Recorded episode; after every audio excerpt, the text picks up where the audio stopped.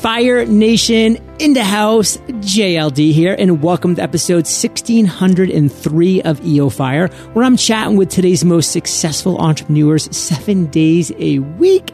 And if you are ready to turn your website visitors into leads, you got to check out fireup.co. You can learn more over at our free service at fireup.co.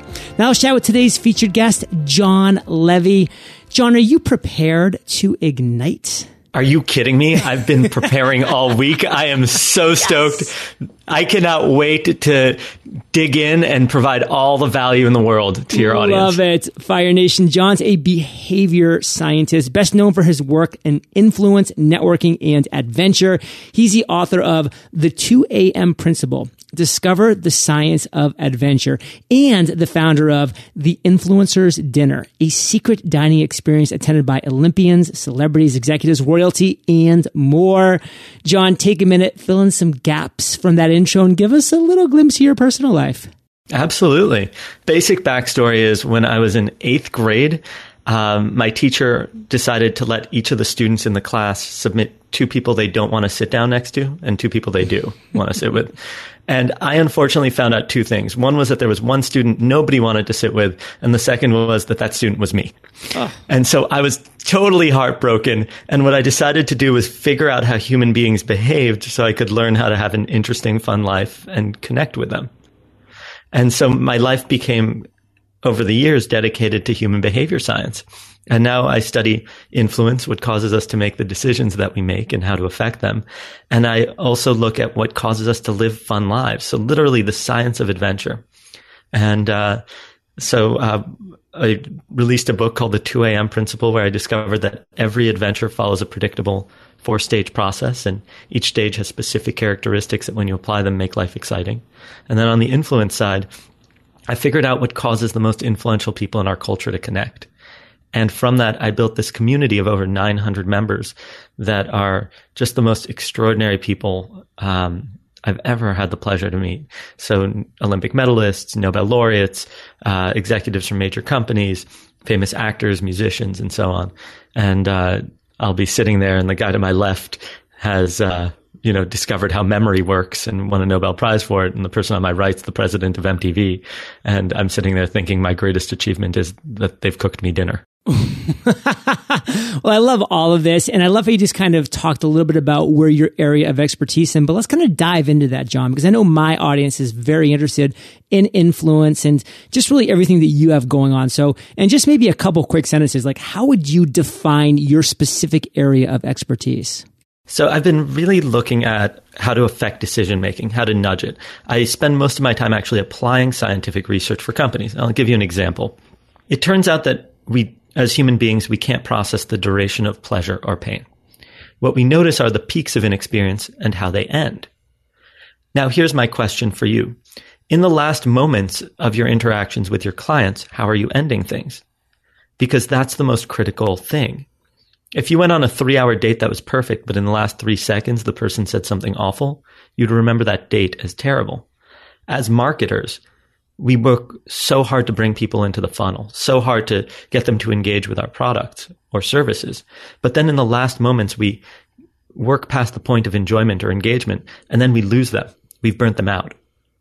So that's just one idea of hundreds I work with. There's also something called the IKEA effect. It turns out that anything you put effort into, you like disproportionately.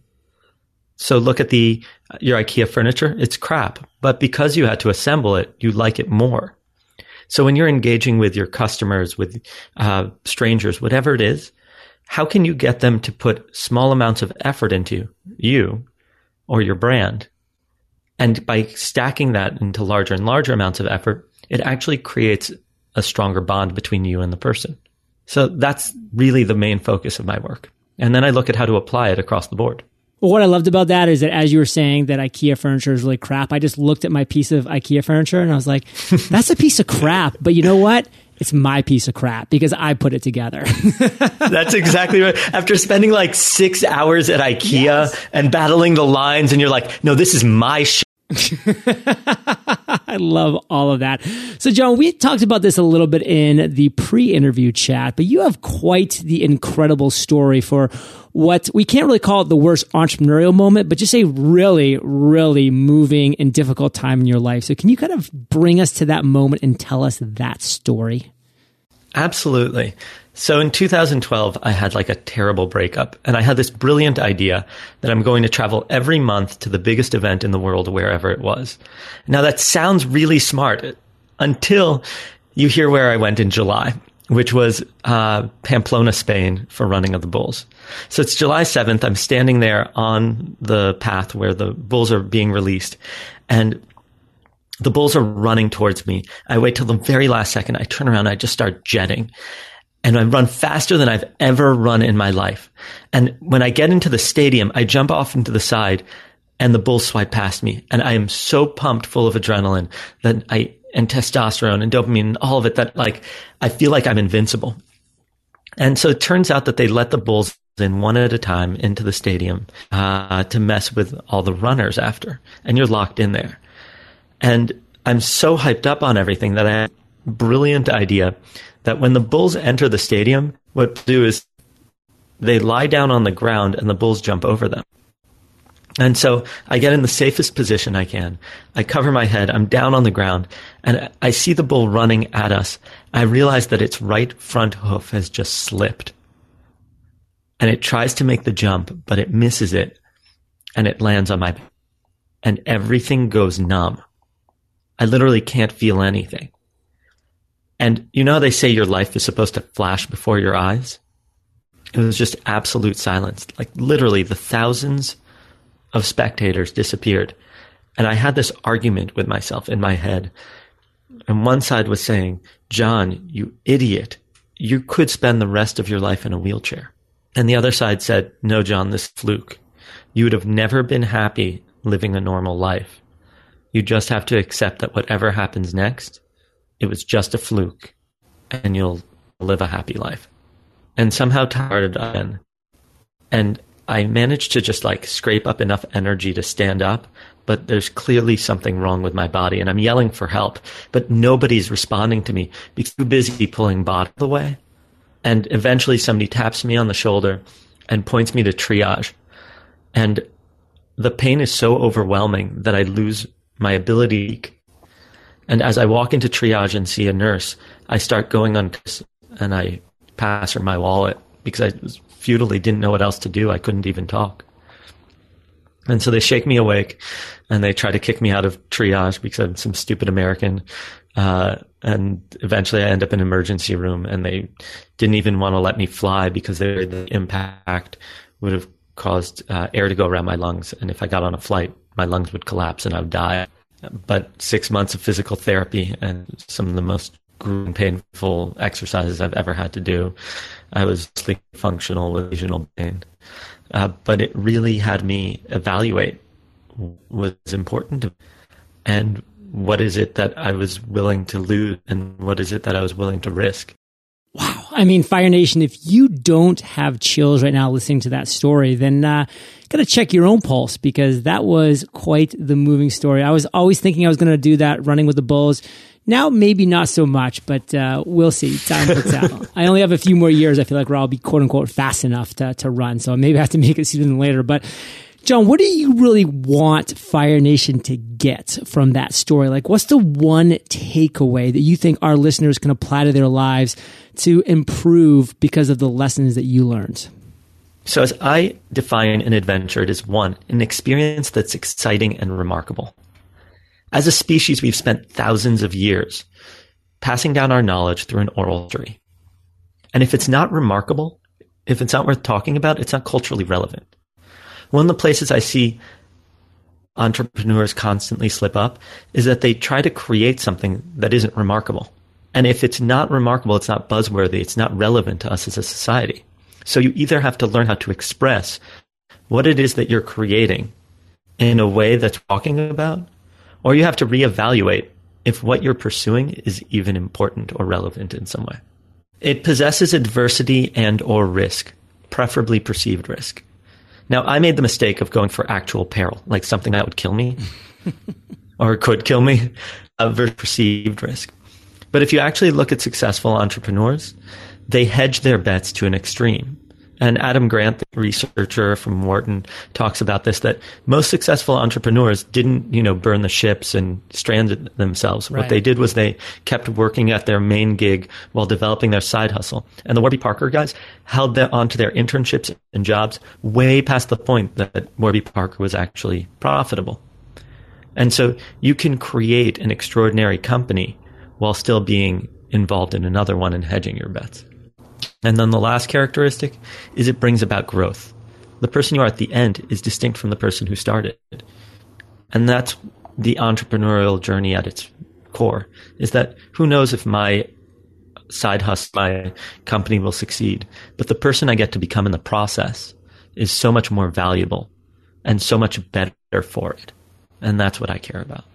I mean, Fire Nation, as you're listening to Jon go through this right now, and you're seeing like the the revelations and the realizations that he had. I mean, this is you know how we want to stand upon the shoulders of giants and learn from those who have come before us, while at the same time still you know making our own path and adding that unique voice to it, which is so powerful in so many different ways. Now. Jon, you've had a lot of great ideas in your life, but what would you consider one of your greatest aha moments? Can you kind of take us to that moment and tell us that story? Oh, without a doubt. I was sitting in a seminar. Uh, it was about 2008. I was in middle management somewhere, not particularly um, doing anything remarkable or interesting. Uh, and I always felt like, you know, you, you've got this feeling like you're destined for doing something exceptional, but you, just haven't found your thing.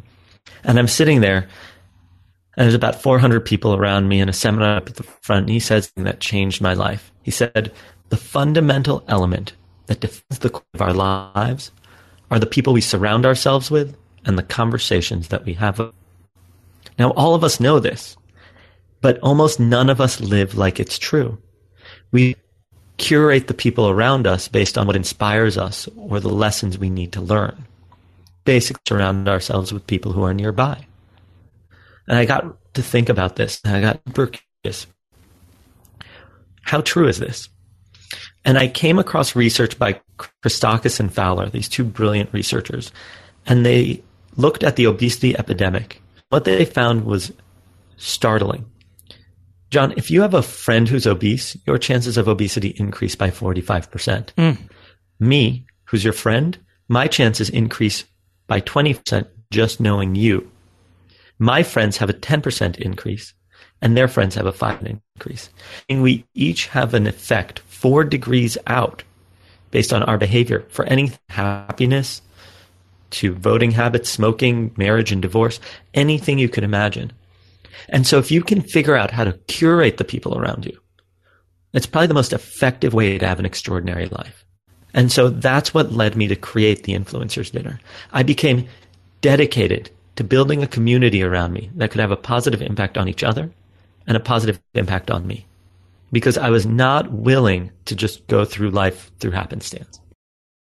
Fire Nation, these statistics are staggering. I mean, just think about this. Just knowing somebody who's obese, 45%, just knowing somebody who knows somebody, 20%. I mean, these our staggering numbers. One thing that we do every single episode, Jon, is we close out EO Fire by saying you're the average of the five people you spend the most time with. That's a Jim Rohn quote, and it is so true on so many levels because you are Fire Nation, the average of those five people you spend the most time with. So you have to be very intentional about who those five people are. And even outside of that, that initial periphery, you know, who's six through 10, who's 10 through 20. And think about that because it really does matter. So, Jon, how do you want to kind of close this section down? Like, what do you want to make sure our listeners get? The most critical thing that I suggest is really look at the people in your life, regardless of if you want to live an exciting, thrilling life of adventure and you know push the boundaries constantly or you're looking at the success of your company or your social life what is curating people around you is the critical element. And it's also beyond anything i believe that the scope of our life the size of our life is in direct proportion to how uncomfortable we're willing to be. Because without a willingness to be uncomfortable you can't grow. And without growth there's no progress So Fire Nation, I mean, you're hearing Jon breaking down what his worst moment was, but what ideas that brought him. You're hearing him talk about some of his greatest ideas that he's had and what that means to himself and to you as an entrepreneur. So value bombs are still just waiting to be dropped in the lightning rounds after we thank our sponsors. If you're stuck when it comes to designing your next logo, website, or even your business cards, then it's time to stop wasting time and start taking action and Design Crowd can help. Design Crowd is a crowdsourcing platform that gives you access to 500,000 creative minds from around the world who can come up with amazing designs for you. All you have to do is launch your brief and then designers will begin submitting quality designs for you to review. Within hours, you'll receive your first design and over the course of several days, a typical project will receive 60 to 100 plus different designs to choose from. All that's left to do is to pick the best design and approve payment to the designer. Visit designcrowd.com slash fire. That's D-E-S-I-G-N-C-R-O-W-D dot com slash fire for a special $100 VIP offer or simply enter the discount code FIRE when posting your project on Design Crowd. Fire Nation, I have some crazy facts and numbers to share with you today, and this is not a light topic. Did you know that business startups have been declining since the 1980s, that the average American household income is down since 2000, and over 2 million US citizens are in jail? That's up 700% since the 70s. The big question is this. What is making us complacent in the face of such challenges? Find out in The Complacent Class from New York Times bestselling author Tyler Cowen. The Wall Street Journal calls him, quote, this decade's Thomas Friedman. Ryan Avent of The Economist says, quote, Tyler Cowen will have a profound impact on the way people think about the last 30 years. Malcolm Gladwell calls The Complacent Class, quote, brilliant. I devoured it in one sitting. Here's your next great read, The Complacent Class. Available where books are sold. Jon, are you prepared for the lightning rounds? I couldn't be more psyched for it. Let's do this. What was holding you back from becoming an entrepreneur? I would have to say that it was uh, not feeling like I had a specific idea or value that I could give. I wasn't scared of like letting go of corporate life or anything like that, but I wanted anything I did to be exceptional. What is the best advice you've ever received? The best advice uh, would be definitely the stuff about curating your community. And then uh, a backup would be that it takes a long time to become an overnight success. So you better iterate and test and keep just working something because nothing's perfect the first time out and it just keeps getting better from there. What's a personal habit, Jon, that contributes to your success?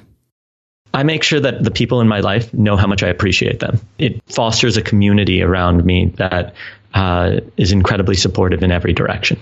Can you share an internet resource like Evernote with Fire Nation? Constantly all these questions I have, but don't have time to research them. And so I love this site called Ask Wonder, where you could ask any question, and they'll, for I think it's 19 bucks, uh, find a solution or answer for you. So it could be I need 10 research papers about what the death rate is on Everest because I was researching it for my book and didn't want to spend three hours right. combing through all the, the data. Ask Wonder. Now, if you could recommend one book to join the 2 a.m. principle, your book, Jon, on our bookshelves, what would that book be and why? Robert Cialdini's Influence. It is the bedrock of contemporary uh, human behavior science and uh, understanding how to sway decision making and how we're affected by others. Jon, I want to end today on Fire Brother with you giving us a parting piece of guidance, the best way that we can connect with you, and then we'll say goodbye whatever it is that you're looking to do next, ask yourself what skill sets you need to develop in order to be the type of person who succeeds at that. Because even if you fail, then you get to go home with your new skill sets. And that will make you invaluable regardless of if you then have another side hustle or go to work for a company. But it's about developing as a person. If you want to get in touch with me, you can find me just about everywhere as Jon Levy TLB. J O N L E V as in Victor. E. Jesus, I got lost there. I can't, that's my that, own We're going to keep that part in. That's amazing. no, no, no way. I can't believe I'm, uh, I screwed up my own name. Jon Levy, TLB, J O N L E V Y, uh, V as in Victor, Y as in yellow, TLB, T like Thomas, L like lion, B like boy. Jon Levy, TLB. You've been letting me call you Levy all episodes, so I, I blame you for this as well. I'm like, I always ask my guests, I'm like, is this how you pronounce your last name? But I looked at your name, I'm like, it's obviously Levy, like Chevy to my Levy. And uh, Jon, correct me, brother. No, not a big deal because everybody says it that way. that it's not. It's just worth the correction, um, and it wasn't a big deal. So don't stress about it. Uh, and uh, by the way, my website, Jon Levy TLB, Twitter, Instagram, Facebook, you can find me there. It's uh, and I'm super easy to get a hold of. If anybody has a question or anything, feel free to reach out, and I'll do my best to get back to you in a timely manner. That's jonlevytlb.com. And what was that one more thing, Jon? Oh, the one more thing is pick up a copy of the book. It's super fun. It's doing really well. GQ just described me as a young Dos Equis man. uh, so it's uh, that's like my proudest moment in life. Love that. Uh, so yeah, uh, feel free to reach out and uh, pick up the 2 a.m. principle. Discover the science of adventure. It combines uh, scientific research with completely insane stories, ranging from how I got crushed by the bull to uh, how I battled Kiefer Sutherland in Drunken Jenga and crashed his family Thanksgiving as a byproduct. Fire Nation, you're the average of the five people you spend the most time with. You've been hanging out with JL and JLD today, so keep up the heat. And again, you want to check check out jonlevytlb.com and make sure to snag his book, The 2 a.m. Principle, for all the reasons he just shared, so you can discover the science of adventure. And Jon, I want to thank you for sharing your journey with Fire Nation today. For that, we salute you and we'll catch you on the flip side. Hey, Fire Nation. Hope you enjoyed our chat with Jon today. And goals equal success. And with the freedomjournal.com, you will be accomplishing your number one goal in 100 days. I will catch you there or I'll catch you on the flip side. Business startups have been declining since the 80s. Average household income is down since 2000 and over 2 million US citizens are in jail, up 700% since the 70s. What's making us complacent in the face of such challenges? Find out in The Complacent Class from New York Times bestselling author Tyler Cowen. The Complacent Class, available where books are sold.